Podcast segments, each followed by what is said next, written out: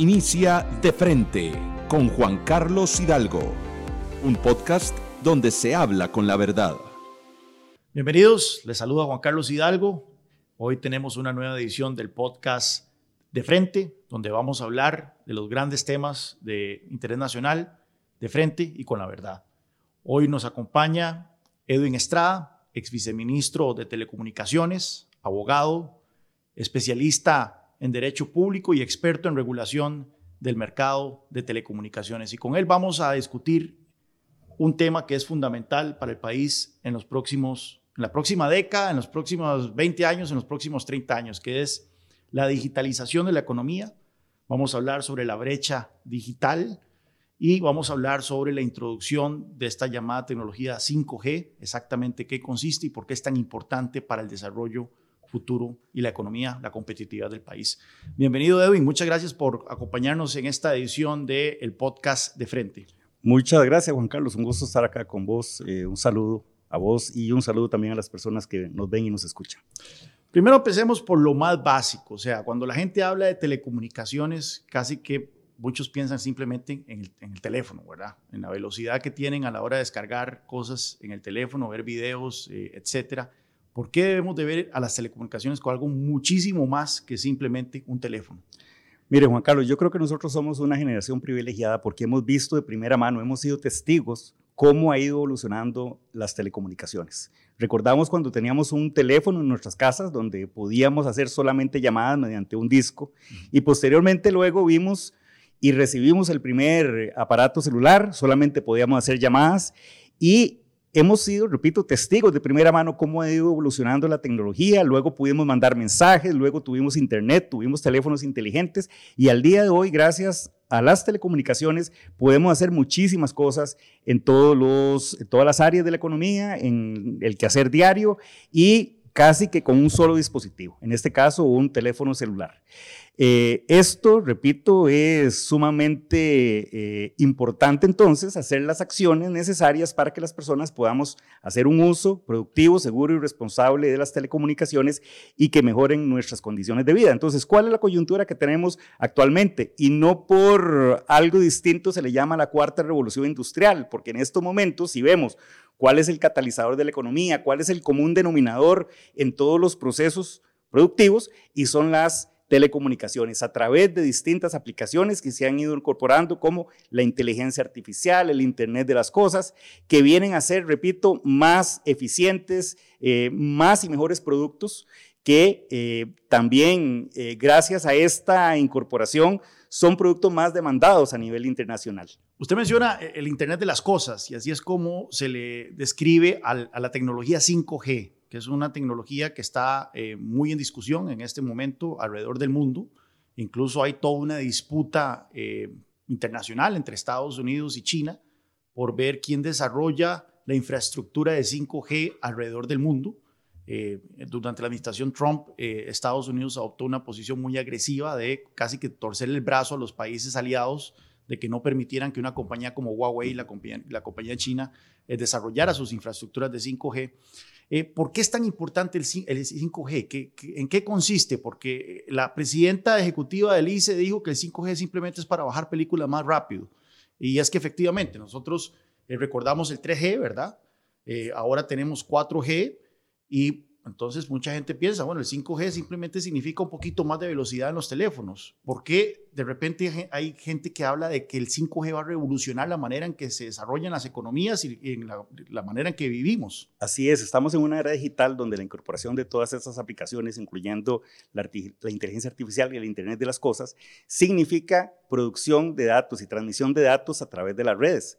Entonces, eh, si vemos en nuestro entorno más cercano, que tal vez en nuestros hogares, eh, vemos cómo eh, tal vez tenemos un televisor, tenemos una computadora, pero poco a poco se han ido incorporando diferentes aplicaciones en, distintos hogares. Por ejemplo, las cámaras de vigilancia. vemos cómo también se puede, cosas tan sencillas como poner, la, regar las plantas de manera automática y cada día va a ser más. Entonces, esto significa que se van incorporando más datos en las redes de telecomunicaciones. Entonces, debido a esto, se requieren redes de telecomunicaciones que, tengan algunas características que vayan soportando esta cantidad de datos que todos los días se incorporan en las redes y que además son datos y son... Eh, una cantidad que va aumentando, es más, aumenta de manera exponencial. Esto significa entonces que requerimos redes que sean robustas, que vayan soportando, que sean escalables, repito, que vayan soportando ese aumento también y que sean seguras. Redes también, por ejemplo, que tengan algunas características como una latencia baja, porque imaginémonos en un vehículo autónomo, imaginémonos en una operación eh, en, el caso de, la telemedicina, una operación donde el médico está eh, en otro sitio donde, que donde está la persona, entonces se requieren redes lo suficientemente seguras para que no haya una interrupción de segundos, de, de segundos que pueda causar, por ejemplo, un accidente en el caso de los vehículos. Entonces, estas redes la única red que tiene estas características en este momento son las redes 5G. Y estamos hablando entonces de redes que tienen, además de estas características, que se pueden conectar eh, múltiples de dispositivos por kilómetro cuadrado. Estamos hablando de más de un millón de dispositivos por kilómetro cuadrado que se, pueden, eh, que se pueden conectar. Entonces, aquí es donde el Estado, donde los estados y los países tienen que hacer un esfuerzo de habilitar ese entorno habilitador para que se incorporen y se construyan esas redes que vayan soportando esta cantidad de datos. Ok, ¿y cómo estamos en ese sentido? Porque aquí ha habido como un impasse en la discusión sobre el 5G. Eh, el ICE es el actual, eh, la entidad que actualmente posee las frecuencias donde se podría desarrollar esta tecnología y el ICE dice, bueno, si yo entrego estas frecuencias para que se desarrolle el 5G, eh, tienen que indemnizarme, ¿verdad? Eh, a pesar de que son frecuencias que le pertenecen al Estado, no le pertenecen al ICE. Creo que recientemente hubo un pronunciamiento eh, al respecto, eh, donde se dijo que no hay que indemnizar al ICE, pero ¿en qué posición estamos? ¿Cuál es el nivel de rezago de Costa Rica con el 5G, por lo menos en comparación con nuestros vecinos latinoamericanos? ¿Cuál, ¿Quién es el país en América Latina que lleva la batuta en el desarrollo de 5G y cuán atrasados estamos nosotros? Sí, claro, mire, primero que todo esto es un proceso. Esto es un proceso y aquí también hay que manejar las expectativas. No es que vamos a eh, desplegar una red 5G y de un día para otro va a haber una explosión de servicios. Por eso me gusta poner el ejemplo que hemos vivido en carne propia y es esa evolución del teléfono celular. Los teléfonos celulares los tenemos más o menos como desde 1994 y todos los días nos sorprenden con cosas nuevas. Así igualmente va a ser el tema de las redes 5G, pero sí necesariamente hay que eh, crear esas bases para que las cosas se vayan dando. Eso es eh, algo que hay que aclarar de primera mano. Posteriormente también las redes tienen dos elementos. Usted me hablaba, por ejemplo, de, un elemento activo que son el espectro radioeléctrico y que sí efectivamente pertenece al Estado, eh, es un bien de manial, es un bien que además es escaso, por ende tiene que ser administrado de manera eficiente y manejado también con base en criterios únicamente técnicos. Eso es muy importante. Entonces, a partir de ahí, el Estado está en la obligación de velar por ese uso eficiente, además que eh, son principios que están contenidos en la Ley General de Telecomunicaciones y en tratados internacionales que nosotros hemos suscrito y ratificado. Entonces, es una obligación legal del país eh, acatar con, con esas disposiciones. Entonces, repito, el Estado tiene la obligación de eh, en, ese, en, esa tarea de velar, tiene la obligación de determinar cuando un operador no está utilizando las frecuencias de acuerdo a la ciencia y la técnica, no está haciendo un uso eficiente de las mismas desde el punto de vista técnico. Entonces lo que corresponde es retirarlas y ponerlas a disposición nuevamente del mercado por medio de los eh, procedimientos que están establecidos en las leyes de telecomunicaciones. Esto en el marco de los elementos activos, pero también tenemos los elementos pasivos y aquí estamos hablando de infraestructura de telecomunicaciones. Y cuando hablamos de infraestructura, uno generalmente tiende a pensar que son ductos, antenas, postes, pero vamos más allá porque la Unión Internacional de Telecomunicaciones establece el concepto de infraestructura de telecomunicaciones como todo aquel elemento esencial para sostener una, una infraestructura. Entonces, aquí estamos hablando, por ejemplo, de bienes inmuebles, edificios, carreteras, que es donde naturalmente transcurre. Y aquí entonces es donde tenemos un gran reto porque a pesar de el esfuerzo que se ha venido haciendo por parte de los operadores, que son los obligados para desplegar las redes de telecomunicaciones, a pesar de esto el Estado ha venido imponiendo algunas barreras por medio de algunas de sus instituciones. Por ejemplo, el Ministerio de Obras Públicas y Transportes, que eh, es el obligado en este caso y el rector de política pública en diseño de carreteras, por ejemplo. Entonces, ellos tienen que incorporar dentro de los diseños de carreteras las especificaciones técnicas relacionadas con telecomunicaciones. El día de hoy no lo han hecho. Otro tema es eh, las municipalidades. Las municipalidades, estamos hablando que son 83 municipalidades ya que están en nuestro país y cada una tiene un reglamento y, e incluso la sala constitucional ha hecho un llamado de atención invocando un principio de unicidad de la red, porque a final de cuentas es un tema técnico, y también diciendo que el tema de las redes de telecomunicaciones es un tema que trasciende el interés local y se convierte en un tema de interés nacional. Entonces, a partir de ahí, podemos decir que en redes de despliegue 5G, Costa Rica todavía está muy atrás. ¿Y, en América Latina está en cabeza? vamos a eso. Vean, nos sorprende saber, porque si nosotros en estos momentos analizamos los indicadores económicos de los que nos rodean, digamos República Dominicana, Nicaragua, por ejemplo Perú, eh, Brasil, estos países ya están asignando frecuencias 5G.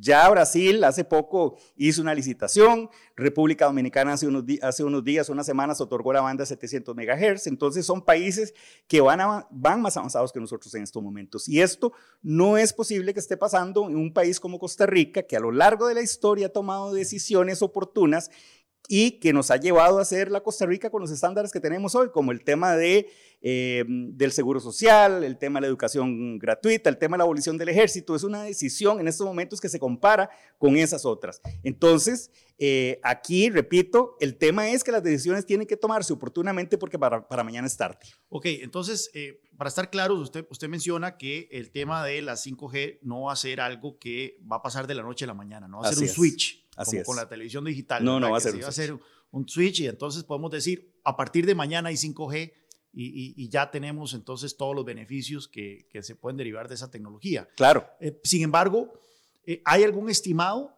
de qué lo que, cuál es el beneficio potencial que tendría para una economía como la costarricense el desarrollo de esta tecnología? O mejor dicho, o visto desde otro punto de vista, es cuál es el costo de atrasarnos en la implementación y la introducción del 5G? Bueno, vamos a ver. Eh, primero que todo, con el tema de, del rescate del espectro, en este momento está en consulta el Plan Nacional de Desarrollo de las Telecomunicaciones por parte del Ministerio eh, de Telecomunicaciones. Ellos están estableciendo eh, el rescate de las frecuencias para el próximo año. Entonces, esperemos que si, los plazos que están ahí para, que se cumplan, el, Poder Ejecutivo en estos momentos tiene que tomar esas acciones al día de hoy. E, eso, eso primero que todo. Después, ¿qué está Costa Rica dejando de, de ganar? ¿O qué está perdiendo? Bueno, eh, dijimos al principio que eh, los productos, los servicios que están siendo, que tienen alta demanda o que van a tener alta demanda conforme vaya pasando el tiempo, son aquellos productos a los cuales se les ha incorporado todas estas tecnologías en sus procesos. Ese es el valor agregado. Entonces, esos son los productos. Entonces, ¿qué significa si Costa Rica no toma las decisiones? Va a perder competitividad y vamos a mejorar nuestras condiciones de vida. Y le voy a dar un ejemplo porque ya eso está pasando. Ya eso está pasando porque hay empresas que están perdiendo licitaciones internacionales porque no están cumpliendo, porque no tienen un espacio para experimentar y crear esos productos digitales que luego se van a poner a disposición del mercado.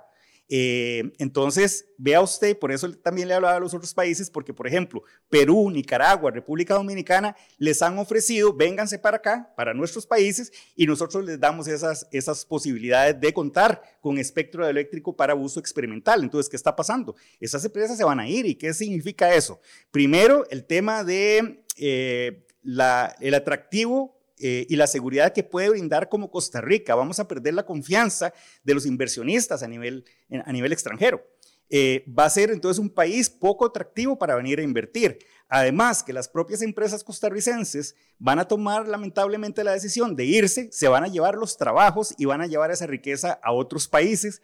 Y eso no es de recibo porque nosotros tenemos todas las condiciones, eh, ventajas comparativas, ventajas competitivas que nos hacen grande como país y nos dan muchas oportunidades para eso. Sí, que es un tema que, yo he señalado muchísimas veces. O sea, yo... Eh, que estuve como analista sobre América Latina por, 14 años y me tocó recorrer la región, siempre he insistido, Costa Rica es un país privilegiado por su ubicación geográfica, por su estabilidad política, por este, estar en los mismos usos horarios de, de, Estados Unidos. Quizá el único país en América Latina que compite con Costa Rica en cuanto a estabilidad democrática y política es Uruguay. Y vea la ubicación geográfica de Uruguay, está en el tipo del continente. Así Entonces, es. pero a la hora de tomar decisiones de inversión, es interesante que las empresas toman en cuenta, bueno, el ambiente regulatorio, el ambiente tributario, ¿verdad? Cuán altos son los eh, impuestos, eh, la ubicación geográfica, por supuesto, la calidad de la mano de obra, pero cada vez más el tema de las telecomunicaciones y la tecnología 5G va a ser un factor de peso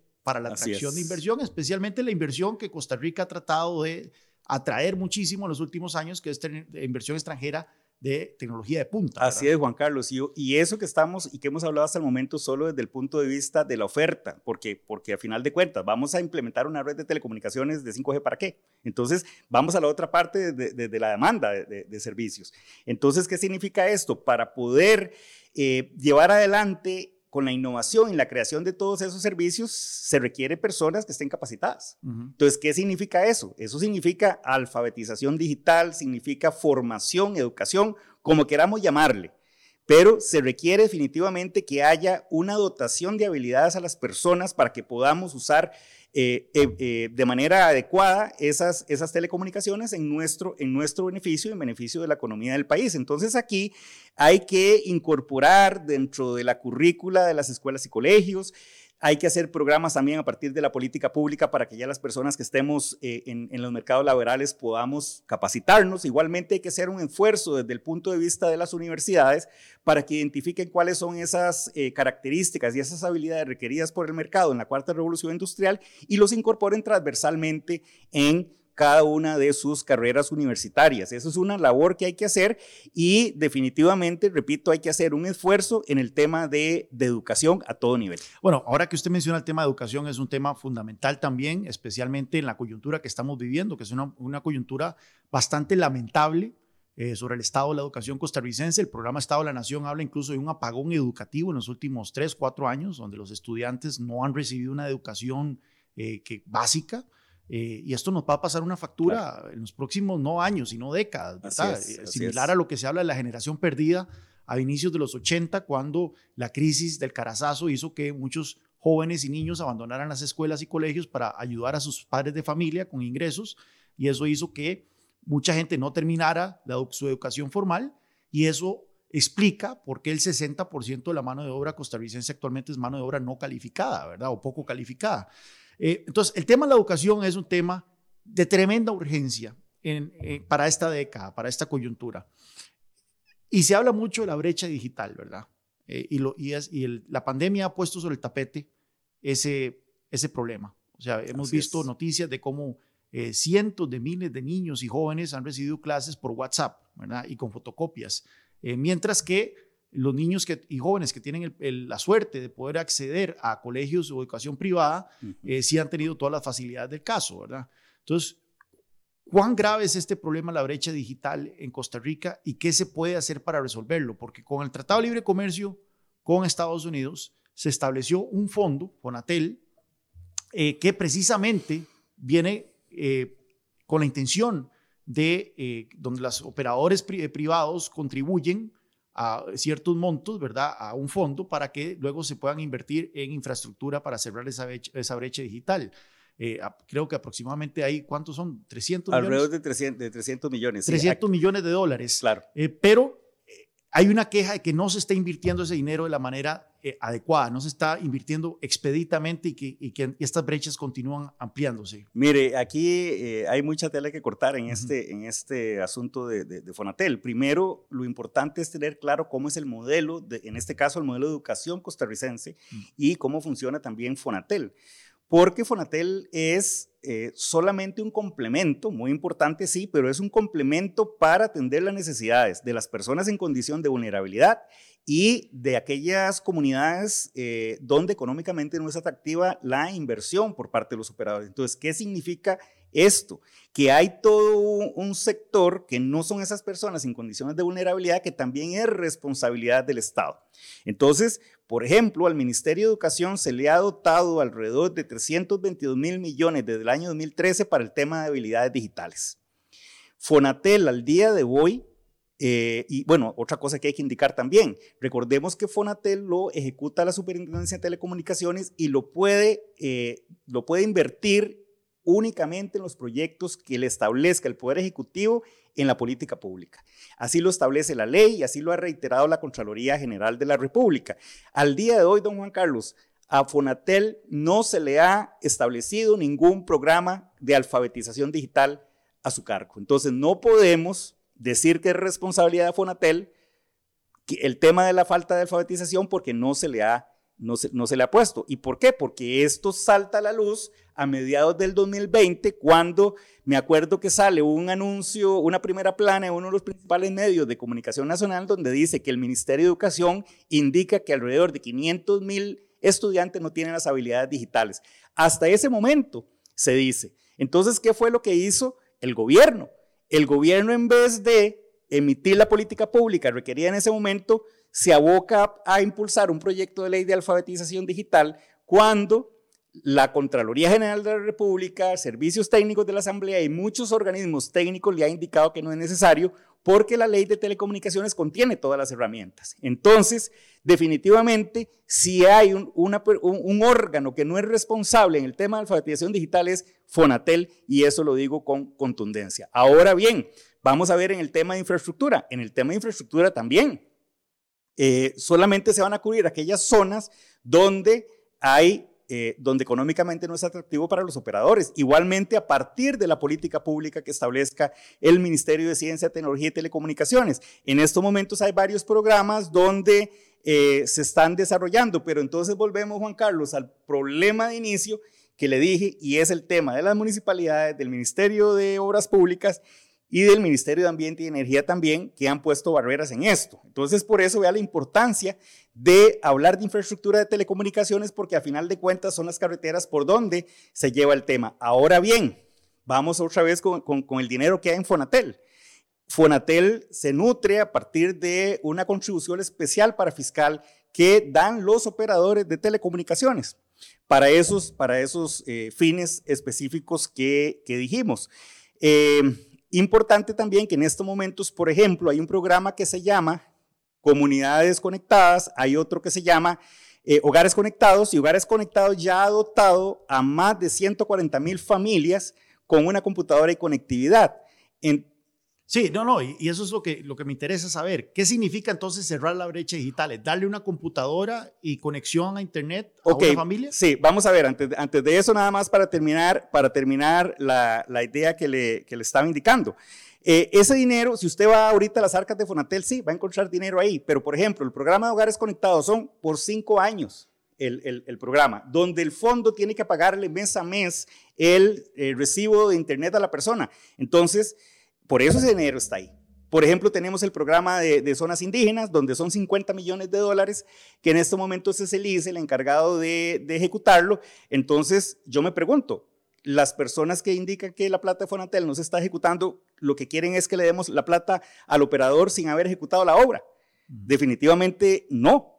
Y es más, la misma Contraloría General de la República ha dicho que en el diseño de la política pública que se trate de que el dinero se le pague a los operadores una vez cumplida la obra. Ahora vamos con el tema de la brecha digital.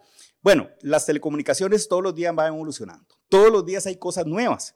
Entonces, si usted me dice a mí que es cerrar la brecha digital, es lograr que en la menor cantidad de tiempo posible, en este caso los habitantes, eh, podamos llevarle el pulso a esos avances que se han dado. Igualmente, porque hay varios tipos de brecha digital. tenemos una brecha digital de acceso y es lograr en este caso que se despliegue la infraestructura para que todos los habitantes en todo el país puedan tener acceso a los servicios, pero también hay una brecha digital en alfabetización, por ejemplo.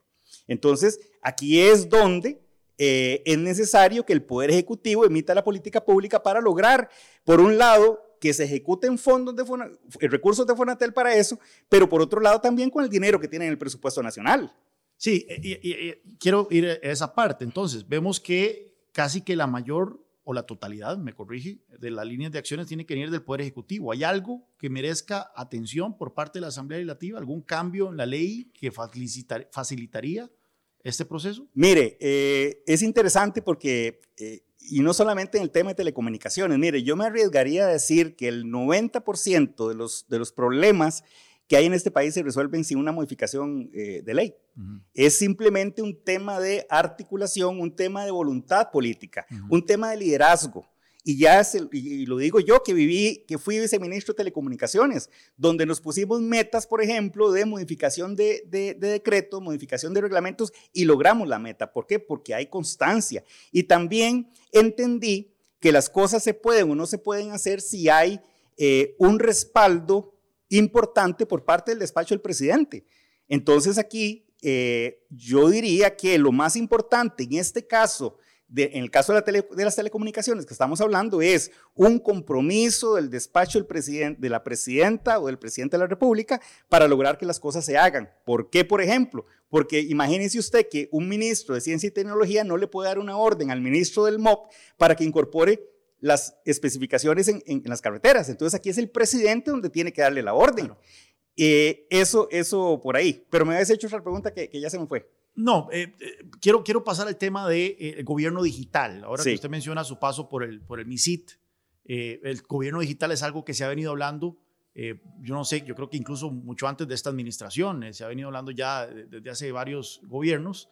Eh, ¿Qué significa un gobierno digital? ¿Qué, ¿Cuál es el objetivo? Es poder que la gente pueda hacer la mayoría o la totalidad de todos sus trámites eh, online, ¿verdad? Sin necesidad de apersonarse a instituciones y eh, hacer filas y, toda la burocracia que eso implica. De todo un poco, de todo un poco. Ventanillas únicas digitales. exactamente qué, porque una de las grandes recomendaciones que hace la OCDE de Costa Rica para mejorar la competitividad es ventanillas únicas. O sea, que esos beneficios que actualmente están casi que limitados solo a las zonas francas, aplicarlos a toda la economía. Así es. Pero uno habla, uno cuando uno ve muchas eh, propuestas, ahora que estamos en campañas políticas, se habla de ventanillas únicas para el sector turismo, ventanillas únicas para sectores individuales. ¿Es eso conveniente o es mejor una sola ventanilla única para todo el mundo y que sea digital? Bueno, vamos a ver, eh, definitivamente el, el, gobierno, el Estado es un interlocutor o, interactúa, repito, con, con, los, con los habitantes, mm. con, con, los usuarios. Entonces, definitivamente, como hablamos al principio de este podcast, eh, el incorporar las tecnologías definitivamente hace más eficiente los procesos. Entonces, productos, servicios que se, que se vean que, que vean que hacer los manuales, ahora se pueden hacer por medio de la robótica, inteligencia artificial, etcétera. Entonces, definitivamente esto lo hace más eficiente, los hace más rápido. Entonces, las personas físicas pueden dedicarse a otras cosas. Entonces, partiendo ya de la incorporación de las tecnologías en el Estado, ya ahí hay una primera ganancia. ¿Por qué? Porque va a ser el Estado más eficiente. Ahora bien, Ahí lo vemos en, muchos muchas, eh, vértices. ¿Por qué? Porque el Estado puede ser más eficiente en lo interno, en la comunicación, en la interacción entre todas las instituciones públicas y todo ese aparato, pero también hacia afuera, hacia el ciudadano, en todos los servicios que le presta al ciudadano. Entonces, por ejemplo, el cantón más grande de Costa Rica, el cantón de San Carlos, donde, donde Ciudad Quesada está en la, casi que en la parte más sur del cantón, y el cantón de San Carlos colinda con Nicaragua. Entonces, imagínese usted una persona que vive en la frontera con Nicaragua, en el cantón de San Carlos, que tenga que venir hasta Ciudad Quesada a hacer un trámite a la municipalidad. Entonces, ya con Internet, que la persona esté capacitada, que la persona tenga los dispositivos, puede hacer esos trámites que el gobierno local, en este caso, le ha puesto a disposición. Imagínense lo que se puede ahorrar solamente con ir y venir un solo día. Eso hablando de, un pequeño detalle. Esto definitivamente trae muchos beneficios. ¿Por qué? Porque los procesos son más transparentes. A los procesos se les puede dar trazabilidad también. Entonces, definitivamente a todas luces esto va a ser, va a ser más eficiente. Podemos hablar de gobierno abierto también, eh, de cara a los ciudadanos, para que los ciudadanos también eh, podamos, pueda el Estado darle rendición de cuentas de lo que está haciendo también con, con, estos temas. Entonces, definitivamente es un ganar y aquí entonces hay que hacer el esfuerzo como Estado para que el gobierno incorpore lo más rápido posible dentro de sus procesos también. Y aquí hay que hablar de muchas cosas, don Juan Carlos también, porque, porque por ejemplo hay que hablar entonces de la capacitación de los, de los, de los, de los funcionarios públicos. Mire, en este país lamentablemente el tema de la, de la capacitación de los funcionarios públicos está satanizado. ¿Por qué? Porque si hay una noticia, por ejemplo, mire, que le están dando un curso a los funcionarios de tal ministerio, ¿qué es lo que dice la gente? Se habla de corrupción, se habla de que, de que es una vagundería, de que, etcétera. No, a los funcionarios hay que capacitarlos. Veamos, por ejemplo, otro gran tema que es el tema de la administración de la justicia. Como cada día interactuamos por Internet más y más, esto significa también que los delitos y las amenazas van en aumento a través de las, de las redes de telecomunicaciones. cada día se cometen más delitos. ¿Qué significa esto? Un ejemplo sencillo, que las pruebas están en las redes. Y a la hora entonces de, de, tomar esas pruebas y de resguardar esa cadena, de, esa cadena probatoria que hay que resguardarla, porque si no se resguarda, la prueba se convierte en espuria y entonces tiene que ser excluida del proceso penal y no vamos a poder entonces buscar la verdad de los hechos ni la justicia. Por eso, entonces ahí tiene que haber una inversión entonces en toda esa cadena de custodia de la prueba, tiene que haber una capacitación a los jueces, tiene que haber una capacitación a todos los actores en ese sistema, vea para ese tema específico. Entonces, podemos hablar de cualquier sector y de cualquier punto y va a ser parecido. Se podría decir incluso que la digitalización del gobierno en los procesos es una parte fundamental de la reforma del Estado. Totalmente. porque El, costo, el costo de la burocracia sobre el ciudadano no solo se mide en los impuestos que uno tiene que pagar para mantener esa burocracia, sino también el tiempo que uno tiene que destinar a cumplir con todos los trámites, requisitos, permisos y trámites y demás que hay que hacer, ¿verdad? Entonces, en este caso, aun cuando tal vez el costo de la burocracia, medido en términos de impuestos, se mantenga igual, no sé, en términos de el tiempo que uno gasta lidiando con esa burocracia se reduce significativamente. Claro, y vea, y ojo que hemos hablado entonces acá eh, del papel del Estado como prestador de servicios, hablamos del tema de la administración de justicia, de la búsqueda de la verdad real de los hechos, eh, pero hay muchas cosas más. Vemos, por ejemplo, el tema de protección de datos. Vemos el tema de ciberseguridad, porque eh, definitivamente los datos se convierten en elementos muy importantes. Ese es un tema que está en el tapete ahora. Claro, entonces vea usted, por ejemplo, ahora que usted mencionaba el tema de la OCDE, que, que yo tuve el honor de coordinar de principio a fin la incorporación a la OCDE del Comité de Economía Digital, ahí una de las recomendaciones, o varias de las recomendaciones es, primero que todo, una estrategia de, eh, de protección de datos que al día de hoy no se, no se, ha, no lanzado, ni siquiera consulta. Una estrategia de ciberseguridad, que esa estrategia de ciberseguridad la terminamos en el Viceministerio de Telecomunicaciones eh, eh, en el año 2017, a finales del 2017 la presentamos. Pero vea usted que eh, al día de hoy no se le ha dotado los recursos humanos, de los recursos económicos, por medio del, del presupuesto del Ministerio de Ciencia y Tecnología y Telecomunicaciones para atender eso usted va a preguntar por el CECIR, por ejemplo, que es el Centro de Atención de, Ataques Cibernéticos, eh, y no tiene el recurso humano. Sí. Entonces, eso es algo, y ahora usted me preguntaba que cómo es de la Asamblea Legislativa. Mire, el presupuesto del MISIT es el presupuesto, el segundo más bajo de abajo, el segundo más bajo, ¿verdad? Eh, de abajo para arriba. Sí, sí, sí. Sí, sí, sí. Entonces, eh, definitivamente tiene que haber un análisis de las funciones y el impacto de las telecomunicaciones en este caso, ¿verdad? Y el ministerio tiene que tener un músculo político también para que pueda coordinar, por ejemplo, con el Ministerio de, el Ministerio de Agricultura y Ganadería para que emitir la política pública, para que la agroindustria, que es uno de los sectores más importantes en Costa Rica, incorporen también en sus procesos estos temas para que puedan seguir siendo competitivos a nivel internacional. Sí, para ir cerrando, a mí me gusta mucho siempre compararnos con países que han hecho las cosas bien en ciertos campos. Y en tema digital, Estonia es un país que siempre sale a relucir, un país que eh, digitalizó su economía al punto que los ciudadanos pueden hasta votar eh, eh, online, ¿verdad? yo, exactamente qué es lo que ha hecho Estonia también y qué podríamos copiar acá en Costa Rica. Mire, yo creo que lo primero que ellos tuvieron fue esa voluntad política que yo le, que yo le decía esas ganas de hacer las cosas. O sea, lo que hizo Estonia está dentro, dentro del marco de nuestras posibilidades. Claro, no, claro que sí. no es que de repente ellos este, tuvieron acceso a fondos impresionantes para poder desarrollar una infraestructura de todo. Simplemente fue una cuestión de visión y liderazgo político. Sí. Es eso, visión, liderazgo político, que todas las partes entiendan que ya el tema de telecomunicaciones es, es responsabilidad de todos Por ejemplo, en el caso del Ministerio de Obras Públicas, que, diga, no, ese tema no es mío, ese tema es de los ingenieros, ese tema es de los operadores.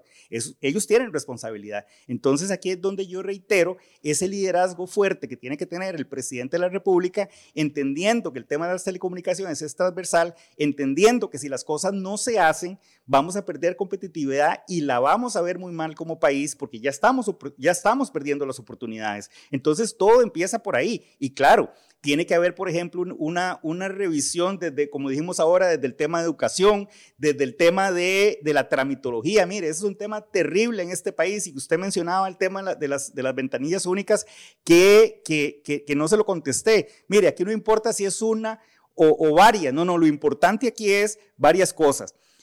Que se presenten los requisitos que se tengan que presentar que, cuando haya que, tramitar o que trasladar un requisito de una institución a otra pública, que no se lo pidan al, administrado. Para eso podría haber una interoperabilidad técnica y digital para que, se, para que, se, para que eso se tramite. También que por favor que los funcionarios públicos entiendan de una vez por todas lo que es el principio de legalidad y que dejen de estarse sacando requisitos de la manga. Porque la municipalidad, por ejemplo, la municipalidad de Alajuela, la municipalidad de Punta Arenas, todos los días inventan requisitos nuevos, por ejemplo, para el tema de, infraestructura de telecomunicaciones y no han sido capaces al día de hoy de emitir un reglamento. La Municipalidad de Limón. A ver, ¿quiénes son los sectores que más que más se quejan de, los problemas que tienen. Limón y Punta Arenas y las municipalidades ni siquiera pueden hacer lo, mínimo que tienen que hacer y es emitir un reglamento. Bueno, y es una lástima porque es donde más se necesita desarrollo, ¿verdad? claro, donde más se precisamente por eso le digo. Oportunidades. Claro. Eh, Edwin, muchísimas gracias eh, por esta interesantísima conversación. Bueno, hay un montón de temas que se nos quedan sobre el tapete. Ya usted mencionó ciberseguridad, protección de datos, que apenas lo repasamos por encima, pero esto nada más demuestra lo neurálgico que es el tema de la de las telecomunicaciones para el desarrollo del país en una agenda 2030, ¿verdad? Sí. Hemos, hemos hablado sobre atracción de inversión y generación de empleo. Claro. Hemos hablado sobre educación. Así es. Hemos hablado sobre tramitología, reforma del Estado. Claro. En fin.